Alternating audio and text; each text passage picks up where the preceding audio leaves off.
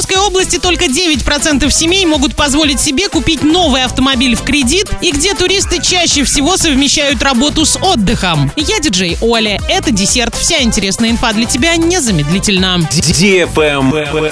News. Оренбургская область расположилась на 53-м месте рейтинга российских регионов по доступности автомобилей. В целом по России менее 20% семей могут купить новый автомобиль за 900 тысяч рублей. Так, в Оренбургской области новую машину стоимостью 2,5 миллиона рублей могут позволить приобрести в кредит только полтора процента семей. Новый автомобиль премиум класса 10 миллионов рублей 0,2%. Автомобиль, который стоит менее миллиона, в кредит могут купить 9% оренбургских семей. Наиболее благоприятная ситуация сложилась у жителей северных регионов. В Ямало-Ненецком автономном округе позволить себе покупку в кредит нового автомобиля до 1 миллиона рублей могут 56% местных жителей. В Чукотском автономном округе 48, в Магаданской области 44%. На последней строчке рейтинга расположилась Ингушетия, где лишь 2% семей могут позволить себе приобрести новый автомобиль за 900 тысяч рублей. Следом идут Чечня, Кабардино-Балкария и Дагестан. Travel Guide. Каждое десятое корпоративное бронирование отеля по России этой осенью оформлялось добавлением выходных дней. Чаще всего выходные присоединяют к командировкам при поездках в Якутию, Ямало-Ненецкий автономный округ, Забайкальский край, Красноярский край, Иркутскую область, Тыву. Следом за этими регионами в первой десятке находятся Амурская и Магаданская области, Хабаровский край и Ханты-Мансийский автономный округ. В Москве на короткий отдых после командировки остаются лишь в 11% случаев. В Санкт-Петербурге и Краснодарском крае в 10. Как правило, отель в бизнес-поездку бронируют на 3 дня. Средний чек проживания осенью составил 12 800 рублей. Он не изменился за год. В 40% случаев бизнес-путешественники останавливаются в трехзвездочных гостиницах. И еще треть в отелях 4 звезды. На этом все с новой порцией десерта специально для тебя. Буду уже очень скоро.